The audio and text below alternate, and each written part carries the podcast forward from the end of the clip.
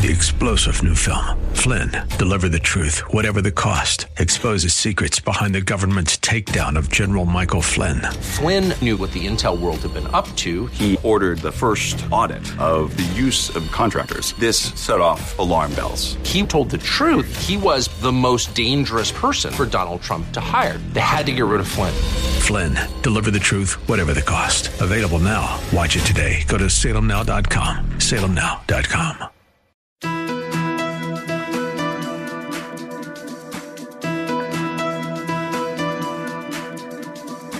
It's time to sit back, relax, and listen to Conversations with Joan. Conversations with Joan will inspire, motivate, and empower you. Live your best life now.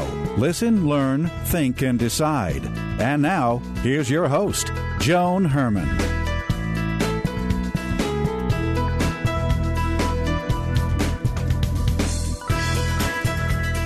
Welcome to Change Your Attitude, Change Your Life's Conversations with Joan. I'm Joan Herrmann. Thanks for tuning in.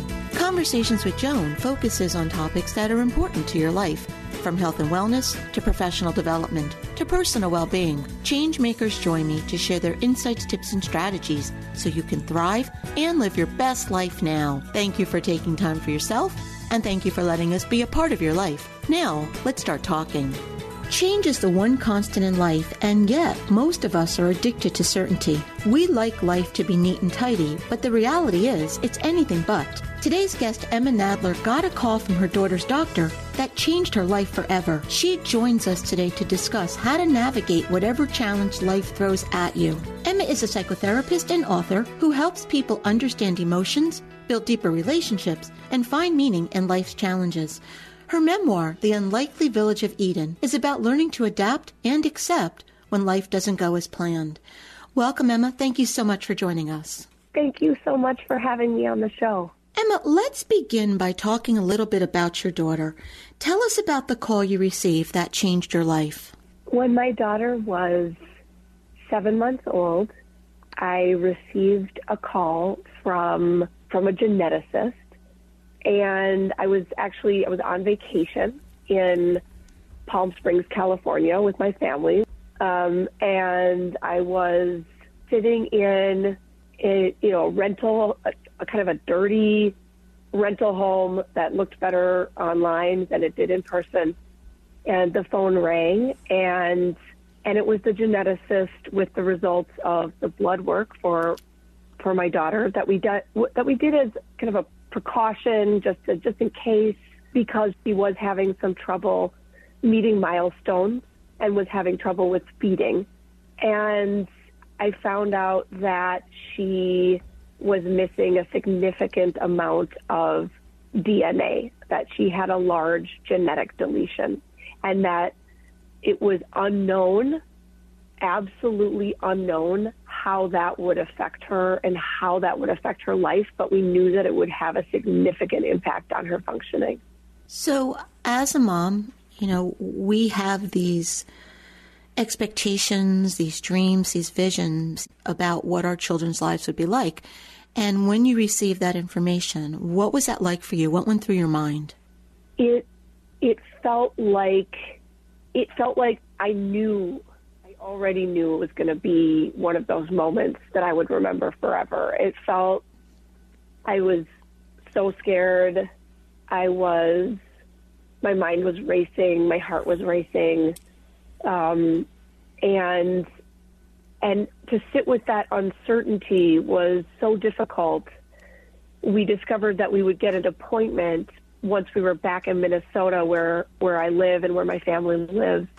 We could get an appointment at some point, and we would learn more at that time. So we were really I was sitting with so much unknown, and continued to sit with that unknown, and in many ways still do. And so what did you learn when you got that appointment and you got more information? I learned that there were only a handful of people who had been documented to have this specific genetic deletion, and that this was so rare there was no name, and that my daughter's life would be impacted. They didn't know Would she walk? Would she talk? Would she live, be able to live on her own? They suspected there would be significant developmental delays and other very real medical challenges, and they listed many, many things: heart problems, vision problems, essentially going deaf over time. There were so many things they listed that were possibilities for what the future could hold. And what, if any, of the things they listed have occurred? What type of health challenges have you all been facing? Eden does live on a feeding tube.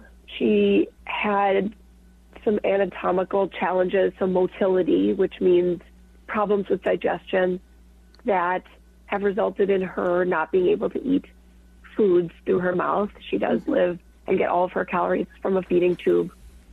And she does have significant developmental delays and severe autism. She does walk. She does talk. She does read. She does have the best dance moves I've ever seen. She is playful. She's connected. She loves her people. She is wildly loved. So some of the things came true and some of them did not. What has this journey been like for you and the rest of your family? It's been many, many things. It's been, and that is really what the memoir, The Unlikely Village of Eden, is about all the different parts that I experienced, because when I got my daughter's diagnosis, I wanted a book that included so much of the experience. I didn't want to hear only the good parts about what it's like to have a disabled child. There are books out there that talk about, you know, how it saved the mother and how the mom gives up everything and finds, you know, true love in this child. And I have found true love in my child. And I also want to be a whole person. And I also wanted to keep my career and as a psychotherapist. And I also found it really difficult. And so I wanted a book that was funny also and a little bit irreverent, because that's what helped me get through life and the hard things. And so I put it into this book because I think when we don't have what we want, it's time to create it. Mm-hmm. And so that's what this book became. It really I left it all on the page. I really put everything in there. I did not hold back. I really let you in to what it's been like for me. And I hope that that helps others feel less alone. And that's the way I wanted to do it. What is an average day in your life like? That's a great question. I love that question. An average day. An average day consists of caregiving, and it consists of my daughter needs 24/7 care, and she needs help with every aspect of life. And she needs someone to be right next to her to help her stay safe. And it involves running the feeding tube. It involves probably listening to music with her because that's her favorite thing. My husband's a musician, so we have a lot of music in our home and dancing. I hope most days involve going outside because nature is something that really matters to me and it's really helped my life. It involves often seeing my psychotherapy clients, which I now have an online practice in private practice, which I love. And I really love getting to do that work. And hopefully on a good day, it involves connecting with other family or friends. You know, when someone goes through some type of a challenge and another person witnesses what you've experienced, they often say things like, I don't know how you've done that, you know, and in my experience, it's just kind of like you do what you have to do. You put one foot in front of the other and keep going. How do you think you've been able to face these challenges? Where do you get your strength from? Yeah, you're so right that I do get so much of I don't know how you do it, and I don't know if I could do it, and I always think, well, if you had to, you would, you know, because you know, I'm just another person who thought this wouldn't happen to me and my family, and here I am living this, no more experience than the next person in terms of when I got thrown into this life. And what gives me strength is the people around me give me strength. My village, which consists of dear friends who've shown up for us, who will come and hang out in my home with me and my daughter and my kids, go for walks with us. It's hard for my daughter to go places because of her severe autism, so we base a lot of our life out of our home and outside. And so the friends who have shown up for me, that gives me a lot of hope. And family who's also been relentless in their support, neighbors. I think my connection, for me, it's Judaism.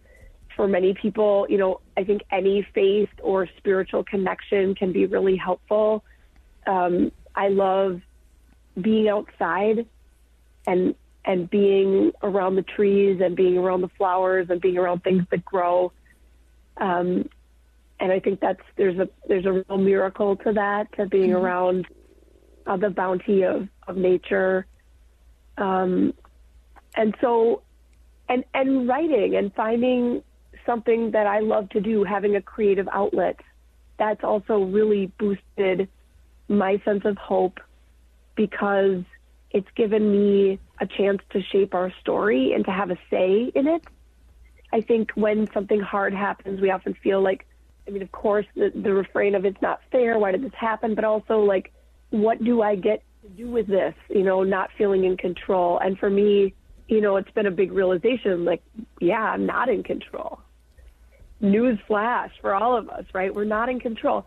But we do have influence. We have influence over our lives. And for me, writing and creating this book has felt powerful because I get to use my voice.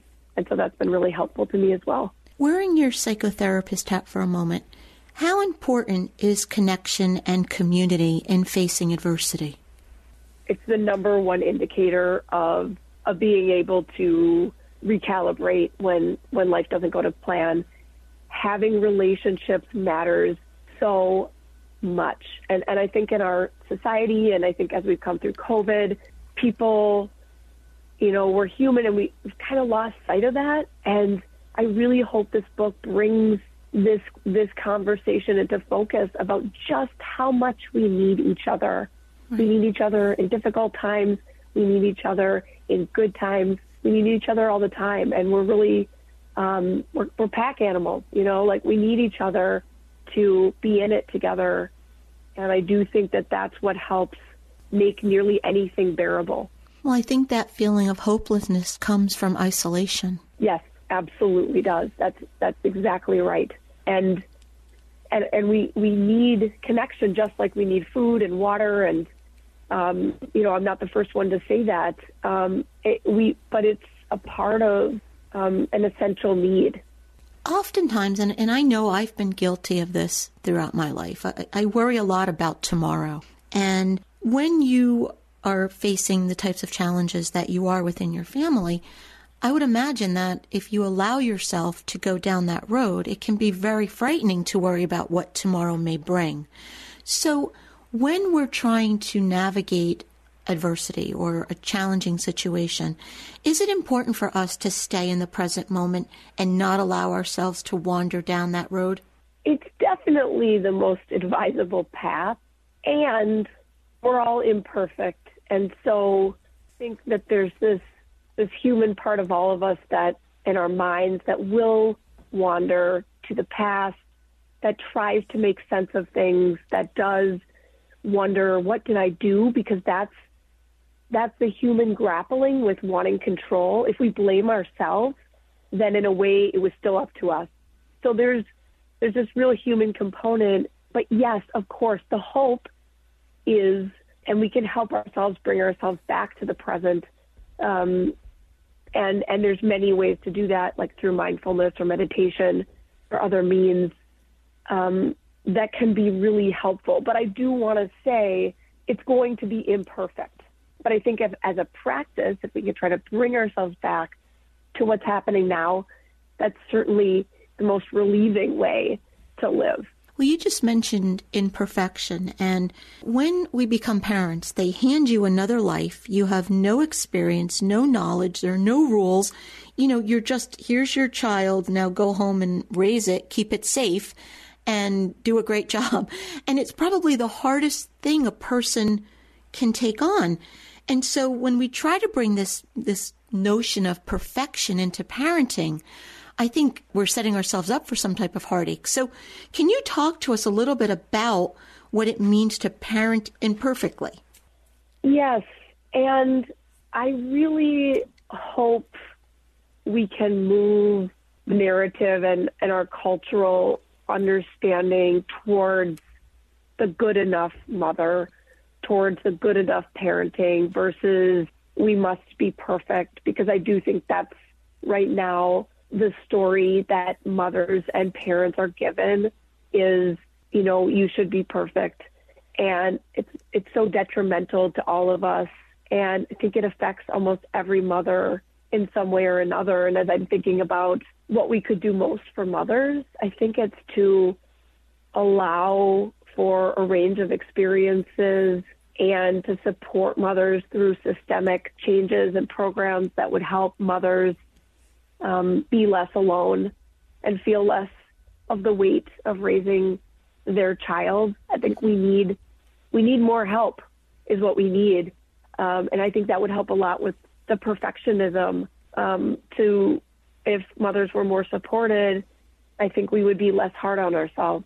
And so, you know, we've been talking a lot about these visions that we have for our lives, these expectations that we hold so dear.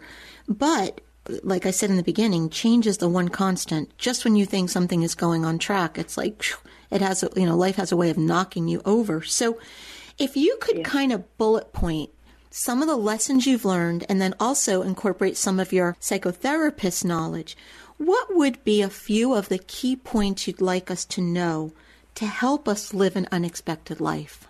Yeah, I think that's a great question. And I'm considering, you know, how do I synthesize this?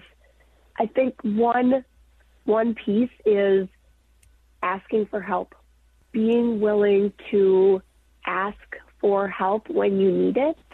And I also think on the other side, those who know someone going through a difficult time, offering help and being as specific as possible about what you can do.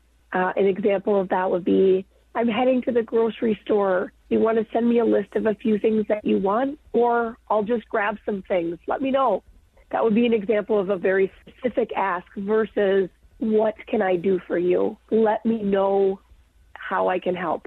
Those really broad sentiments, while they may be coming from intentions to be there, but it isn't specific enough. So I think the more specific you can be, the better. And that includes in the asking for what you want and need from others. And the other lessons that I got from this book, we can get through difficult things when we do it together. And in that is where we can truly connect. And in watching Eden every day and the way she lives her life, what has she taught you about life? Well, she's taught me the best dance moves. And even before, and she walked later than is typical, even when it was hard for her to move lower part of her body, she would do these great like shoulder twerks and head moves, and she was like all in on it even from when she was a baby. She just loves music. And what she's taught me beyond, you know, that very important piece of busted a move is I've really met incredible people through her who really act in a communal way and aren't about themselves or me, but more about a we and an us. Mm-hmm. So she's helped me find those people. And she does also encourage me to revel in smaller moments of life, to notice what is fun, and to remember to have a good time. Mm-hmm. Do you think she lives her days with joy? I do. She does have joy. She has joy, and she also has pain. She does. She has the severe autism. Some of the symptoms of that have been really difficult for her, and the feeding tube can be hard on her and some of her medical challenges. So I think she definitely has joy, and she also has struggle. And I think that's similar in many ways to what anyone's life is a mix of really, ease and beauty and real deep challenges. The book is The Unlikely Village of Eden. If you would like to learn more about Emma and her work, you can visit EmmaNadler.com. Emma, in our final moments, what is the takeaway? What would you like to leave our listeners with? Well, first of all, I would like to say thank you so much for having me on the show. I've really enjoyed this conversation, and you've asked some questions I've never been asked before, and I love a good conversation. That's my favorite thing to do. So thank you. And listeners to take from this is, well, first of all, to support mothers and caregivers, and lend a hand. And I would like to encourage people to be a part of the web of helping others and being helped, to be a part of that exchange, because I think that's one of our most unique things that we can do for each other, being human, letting each other in, helping and being helped. Emma, thank you so much for joining us, and thank you for sharing about your daughter. You've gone through some really challenging times, but I think that you're going to change so many lives by being open and honest about your experiences. So thank you for being here to get the conversation started. Thank you again. This has been great. This is Conversations with Joan. Stay with us. We'll be right back.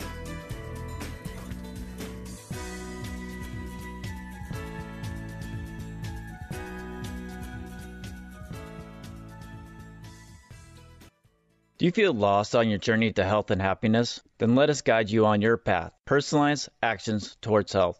Your path is a series of choices you act on every day. We guide you on a personalized journey of dietary, exercise, genetic, supplement, and lifestyle choices that lead you to optimal health and happiness. Often taking the road less traveled leads to liberation. Your path is personal. Your journey, like you, is unique. Take action today. Head to bestpathforme.com. Again, that's bestpathforme.com. What is ambient acoustic stimulation, or AAS, and how can it help you feel your best? Hi, I'm Allison Ayati. I'm a musician, sound practitioner, and the creator of The Sound Life, an app for stress reduction through relaxation and meditation with sound and music. Acoustic stimulation is rhythm, pitch, tone, and dynamics used to evoke a psychophysiological response.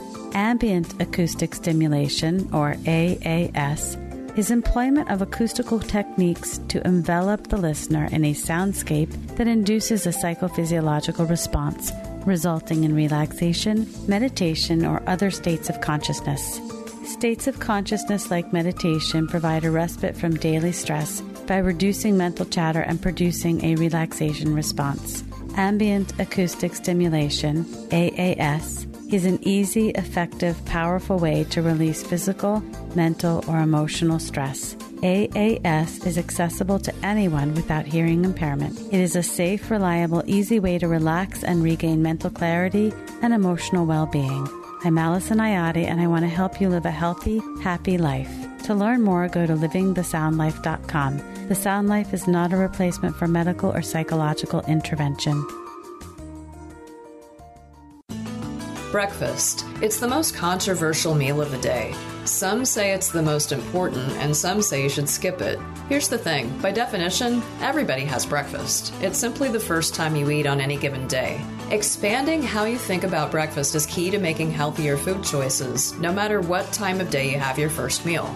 In America, we're inundated with marketing from an entire subset of the food industry about breakfast foods. They're mostly processed and carb-laden, but even natural choices go heavy on fruit, light on veggies, and rarely get past a protein choice of eggs or pork. Now, while I appreciate that some people may not want to tackle a mackerel first thing in the morning, there's no reason that foods we consider to be lunch or dinner foods can't also be breakfast foods. So here's my challenge to you. This week, add some veggies to your first meal of the day and try a protein that you consider to be for dinner at breakfast time. By reducing carbs in your first meal, many people find that meal tides them over longer. And adding veggies into breakfast is a great way to get in more of the good stuff.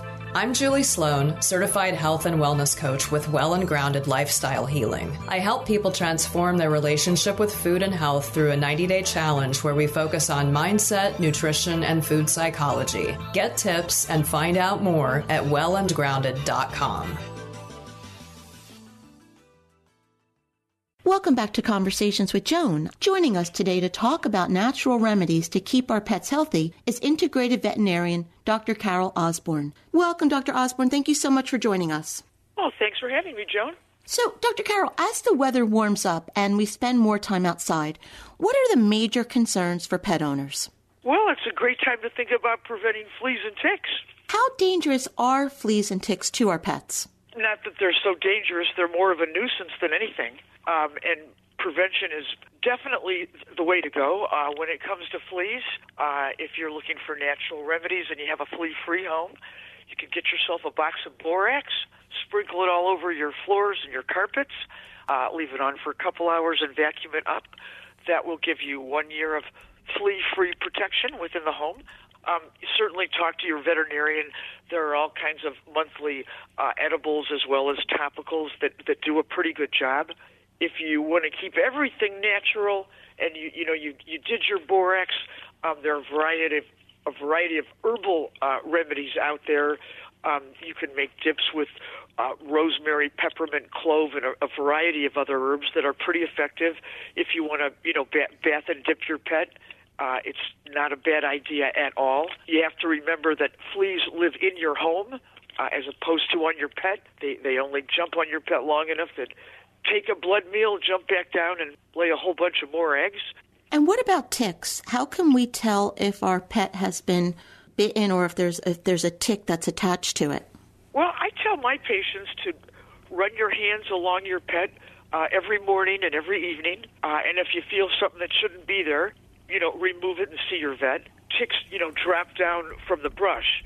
There are conventional products like NexGard, for example, which is a prescription monthly chewable that does effectively eliminate fleas and ticks. And there are some over-the-counter products that I would be skeptical on. The big thing with ticks is that they can transmit 10 different diseases, most of which are transmissible to mom, dad, and the kids. And that's the real issue. So a lot of people are familiar with Lyme's disease, but in addition to that, Rocky Mountain spotted fever, anaplasmosis, ehrlichiosis, the list is long. So that's a very important thing to keep in mind. The other important thing, or the good news is, they have to attach for 48 to 72 hours before they, in fact, can transmit disease. So if you see a tick, remove it, make sure you get the head and put it in a little jar and take it to your veterinarian if you want to. You can tell if they're engorged, because they get big and fat. They're very nasty creatures. Those are, fleas suck blood and cause anemia and itching if you're allergic to them. But ticks can really, do a number on you, so to speak. And heartworms, of course, are transmitted by the bite of a mosquito. So we have all these, products that can prevent one, or one does the heartworm disease and one can do the fleas and the ticks. Mosquitoes, again, it depends on where you live. In Florida and in areas where there's lots of water, certainly there are lots of mosquitoes. So different combinations of essential oils. You have to get the ones that are specifically for the dog or the cat. A pretty good job. Certainly natural products don't come with any type of a written guarantee, but if you have elderly pets or pets suffering from, you know, a chronic disorder, liver, kidneys, a heart situation, for example, the natural products are probably the way that you would want to strongly consider going, because you don't want to put more toxic chemicals, you know, into a pet that may already, you know, be experiencing some other type of a debilitating condition. Dr. Osborne, thank you so much for joining us. And thanks for having me, Joan. This is Conversations with Joan. Stay with us. We'll be right back. Hi, this is Joan Herrmann. In my training program, It's Your Time to Shine, tips to be a successful, sought-after radio and podcast guest, I provide information that will empower you to make the most of any media appearance. To learn more, visit joanherrmann.com/media training. This is WNYM, Hackensack, New Jersey, New York City.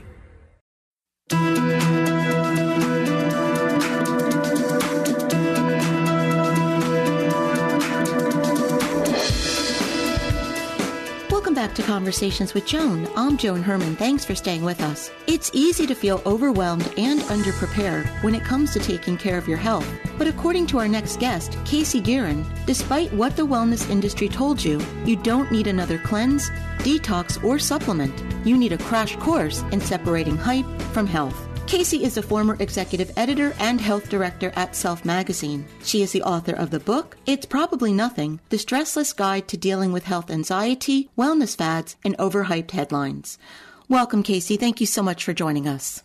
Thank you for having me. So, Casey, many people are anxious about their health, and they find it challenging navigating all of the information that's available. It's really easy to become a Google doctor, and, you know, I laugh when I say that because I remember years ago when I was doing medical editing, no matter what medical document I would edit, I always had the symptoms of that disease. So it gets really easy to fall into that trap, as I'm sure you can attest to. I'm sure you've done the same thing. So how do you think we can go about maintaining good health without becoming that hypochondriac? I can definitely relate to what you experience. I have been anxious about my health and been that person who Googles their symptoms and assumes the worst my whole life. And then I ironically became a health editor.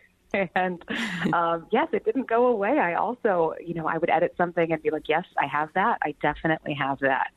But as a health reporter, you know, we learn to ask certain questions and dig through the research and the medical jargon, and you learn how to distinguish between legitimate sources and ones that aren't, and debunking those bogus wellness trends. And I realized that those are the tools that could really help the average person to just navigate all of this health information and misinformation that's out there. So I think it starts with, you know, doing a lot of the same tools and tricks that a health reporter uses when they're, you know, churning through all of this information. We get so much information from different sources, some reputable, some not so reputable. So how can we go about fine-tuning our BS detector? How can we separate the hype from the health? Yeah, so I think that a really important part is to look for the primary sources. You know, we learn about primary and secondary sources back in elementary school, and I think it's something a lot of us seem to forget. But you want to always look for, you know, where does that statistic come from? Where does that fact come from? And that can be really hard when you're just on Facebook and seeing, you know, a stat in a shareable graphic or in a meme. But you want to look for that primary source, you know, whether it is peer-reviewed research or a doctor, because you want to get more context around what you're looking at. And so often we don't have that context, or we see a headline like, tequila helps you lose weight. And that's not really what the study said. So I think when it comes to, you know, knowing if something that you're reading online or seeing online is legitimate or not, it is doing a little bit of research. And a lot of that starts with kind of playing that game of telephone, you know, going back as far as you can and finding, where does this information come from? And you just mentioned weight loss, and that is really an area that we can drive ourselves crazy researching. You know, one day you hear, do this, don't do that. Like you said, drink tequila, don't drink tequila. Although if we had tequila, we wouldn't be quite as worried about it. But, you know, it's something that we do drive ourselves crazy with. And particularly, I think, as women, because we have this notion that we have to look and be this particular, you know, body size and shape. And so I think that also helps us to follow a lot of the misinformation because we're striving for something that is often unattainable. So when it comes to diet and nutrition, what are some of the things that you've learned all of these years working at Self? Well, you're right. There's so much conflicting reports out there. And it does seem like if you searched the same, you know, weight loss or nutrition tip, you would find every other year that it goes back and forth. And so I think that we should just be really aware of these messages that we are getting from these wellness brands, and, you know, the predatory wellness products and supplements that are promising to help you lose all this weight, and just look at, is there any evidence for this? Is there peer-reviewed research to back this up? And if not, is this even a trusted source on this? Is this just a random celebrity, or is it someone who has dedicated their career to studying metabolic health and weight loss? So again, finding those trusted sources, and that can be a nutritionist that you see personally, someone that whose opinion you respect, and having that sounding board can be really helpful when you're getting tons of conflicting messages in the media. Because, yeah, you're right. We are often getting the message that there's something wrong or off with our body, that we need to be optimizing our health and weight in different ways, and it can really get to you. Do you think that it's important that we learn to listen to our body? I do, but I do think that sometimes we throw around that phrase, just listen to your body, without realizing that some of us do that a lot already. So for some of us who are those symptom searchers, are the people that, you know, we read something and we assume, oh, I definitely have that. What I learned from the experts when I was researching this book is that often that health anxiety does stem from paying too much attention to your body and really being almost too in tune with your body and your symptoms. And so when you tell someone, oh, just, you know your body best, that's not always the case. Some of us can't stop listening to our bodies. And so I think there's a fine line there. I think listening to your body and trusting yourself is one aspect, but also knowing when sometimes your body just kind of messes with you, like having a panic attack. Well, that's the thing, because sometimes you don't know if you are actually creating the symptoms in your body, because the mind is very powerful. Exactly. And we know that when we do stress out about a particular symptom, and again, that can be, a physical symptom that's not necessarily medical or pathological in nature, we can make it seem, louder and more salient because we are paying more attention to it. And if you do end up getting stressed out about it, very anxious, and you trigger that kind of fight or flight response that we know is involved in a panic attack, that can come with even more symptoms, real physical symptoms that you might attribute to, I'm having a heart attack or I'm dying. But your mind is very powerful, like you said, so it can be really hard. And the experts that I talked to for this book did emphasize, if you were worried about something, of course, seek medical attention. If it's something that now this is becoming a pattern and you are realizing that you're elevating these symptoms in a way that they can't necessarily find a physical cause, you might want to also seek mental health support, because it could be something that, if you're just going to doctors, you're not necessarily getting the support that you need. Casey, what are a few of the best online resources for good health information? Oh, great question. Well, of course, any health reporter is going to tell you and recommend major medical organizations like the CDC, the World Health Organization, any of the National Health Institute's websites. And of course, those can be very jargony and not necessarily something that you want to read every day over breakfast. So if there are other brands, whether they're wellness brands or news organizations that you like to follow, just look into, do they have a track record of reporting on health responsibly? Do they have, dedicated, trained health reporters? Are they transparent about their research and fact-checking process? And this is stuff that you can, just kind of look around on their website, usually scrolling all the way to the bottom and seeing, their mission statement and a little bit more of their process. And if that's something that you think, yes, okay, they know how to report on health in a responsible way, I trust where they're including their sources, then I think that's a perfectly fine place to get your health information. It doesn't always have to just be the CDC. But if you are finding that, it's a website that's just telling you, like, 10 surprising, subtle signs of cancer, or the tequila helps you lose weight example, things like that, that might not be the best place to be getting your health advice. Casey, thank you so much for joining us. Thank you so much. This is Conversations with Joan. Stay with us. We'll be right back.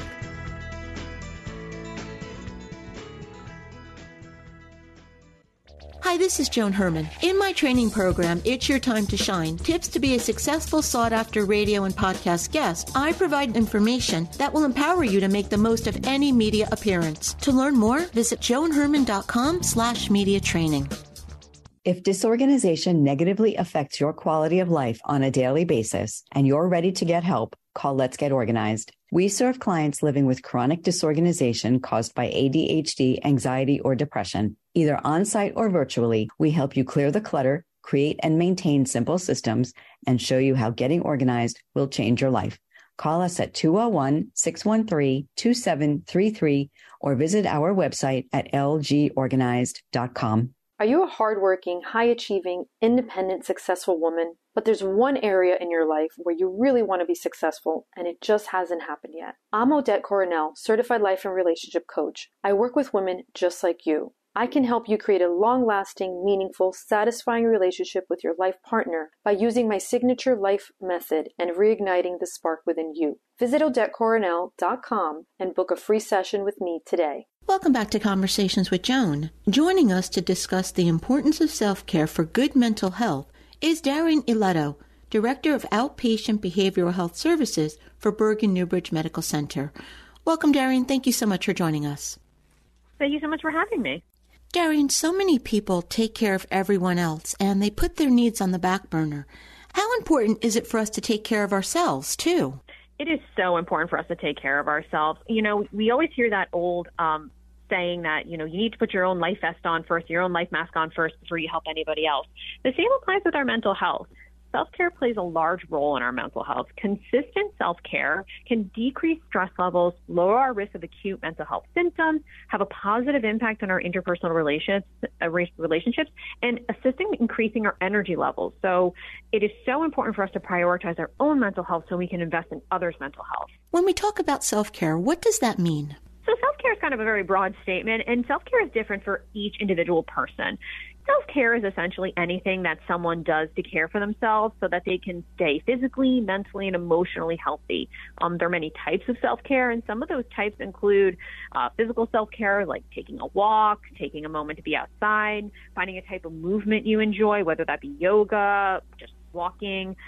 There's also emotional self-care, which can include therapy, having self-compassion for ourselves, and having healthy stress management skills, and social self-care, like having a support system, having positive relationships in our life, and having healthy communication with friends and family are just a few types of self-care that we can use and utilize to take care of ourselves.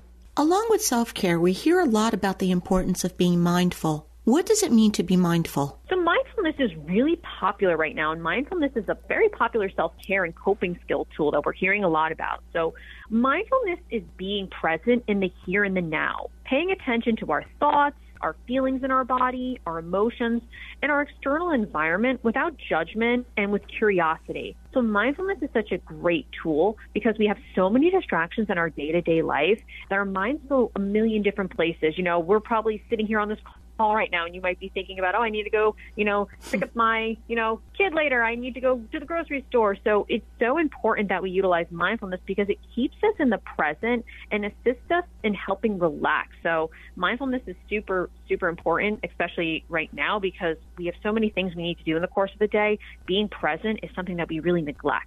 How does being present actually impact our mental health? Present and in the moment is challenging, but it does take a certain amount of discipline, but it impacts our mental health because it just lets us be. And there's such a challenge to just be in the moment, and being in the moment and just being present, not judging anything, not having a reaction to anything, but just accepting it is it brings us peace. It helps keep us grounded, and it helps keep our mental health in neutral because we don't think about all the other things that we need to do or the things that have happened. We think about what's going on in our present. Why do you think so many of us have a difficult time just being? I think being present is a really, really disciplined thing, and it comes with practice. It's not something we're going to just pick up automatically, but I think we have such a hard time is because we have so many obligations in all of our lives, our family, our personal life, our professional life. There's so many needs that we have outside of ourselves that it's easy for us to want to extend ourselves into those different areas and neglect self and neglect the moment.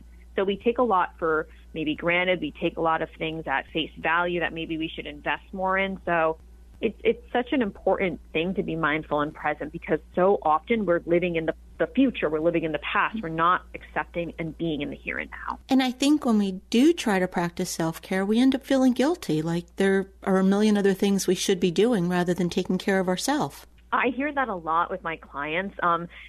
Patients say that all the time. They say, I feel bad when I'm going to get my nails done, or I feel bad that I take 10 minutes a day to go for a walk or to, do some deep breathing because there's so many other things I need to do. But self-care is not selfish. It is a way that we take care of ourselves. It's the way that we make sure that our self is a priority. As much as everything else in our life is a priority, we need to be a priority. So yes, you're actually hitting on a big point. A lot of people do express feeling guilty or feeling selfish for taking a moment to take care of themselves. What are some of the biggest issues that you're seeing in your practice? I think a lot of what we are seeing in our patients currently, we are seeing a lot of anxiety or a lot of depression. We are seeing that primarily. Of course, we're also seeing, the major hitters too, bipolar disorder, schizophrenia, schizoaffective, whatever that may be. But I think the biggest symptomatology that we're seeing from patients are those related to anxiety and depression. And I think a lot of that is due to the lingering effects of the pandemic and concerns over changes that we're experiencing in society. Think about the whirlwind that we've had go on the last 3 years. It's almost like emotional whiplash, I like to call it, because we've had so much thrown at us in the last 3 years. It's hard not to be impacted by the ever-changing day-to-day stuff that we've been encountering. What do you think is happening today to our kids to make them so anxious?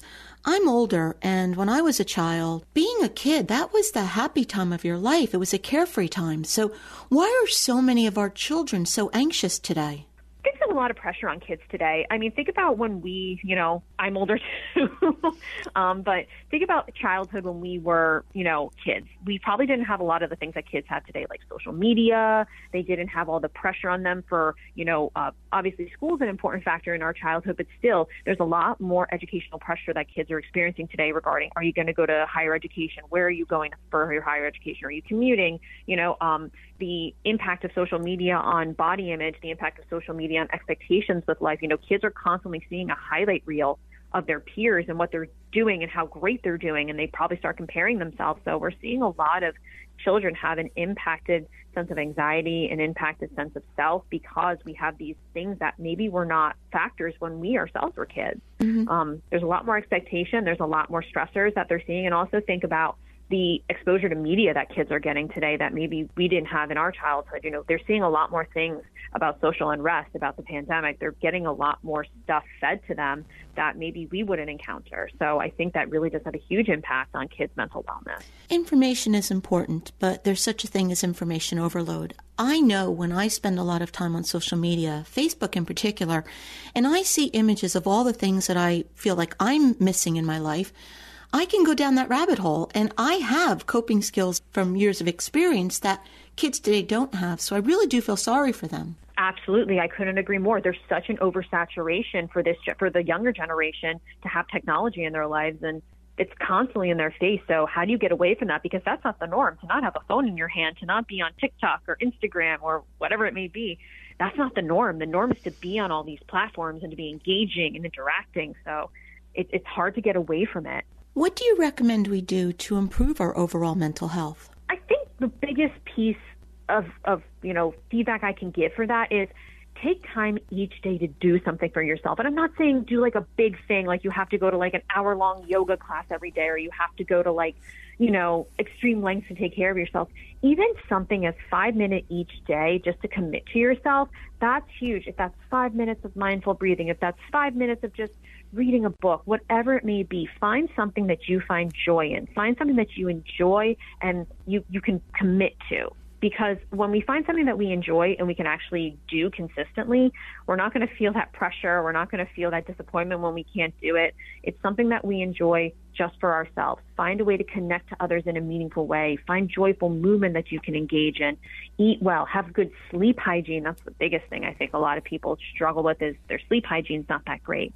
But making sure that you take any amount of time, whether it's 5 minutes, whether it's 10 minutes, 20, whatever you can commit to yourself, do that for yourself each day. How important is it for us to rewrite our story? So, for example, instead of focusing constantly on lack or the negative aspects of our life, to rewrite the story to focus on our blessings, how important is gratitude? I think gratitude is such an important, I think I would consider gratitude a coping skill. I would consider it a form of self-care.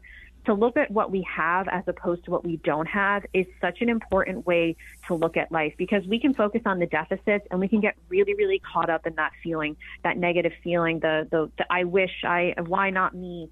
Those are really, really hard feelings to deal with every day. And we train our brains to do that. We talk about retraining our brain to have new neural pathways. So if we adopt a way of thinking positively and being grateful, we can now rewire the way we think so that rather than thinking that there's so many horrible things happening to me or feeling like, you know, we've been, you know, dealt a bad hand, if we rewire our brain and we retrain our brain to think in a more positive way, we notice that there's going to be positive impacts on our life. We're going to see a better outlook on life. We're going to see an increased, you know, energy levels.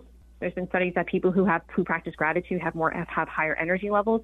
We notice that it impacts our life in other ways. But maybe our work performance is better. Maybe we've, you know, approached our challenges each day with a new way of a new perspective that helps us to more effectively problem solve. So it's such an important thing to have gratitude in our lives, because it's so important to just look at what we have as opposed to what we don't have. Darian, thank you so much for spending this time with us. If you would like to learn more about Darian or Newbridge, you can visit newbridgehealth.org.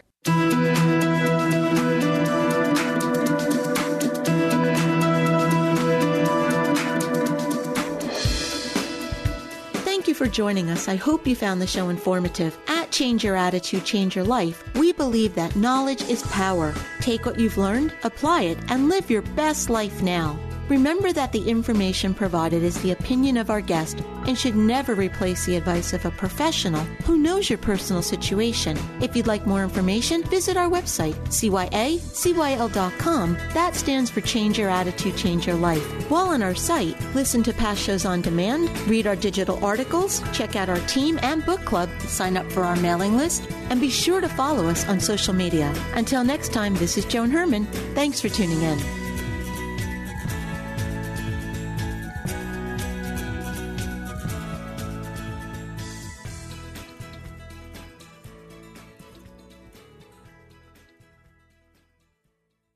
The preceding pre-recorded program sponsored by Maximilian Communications.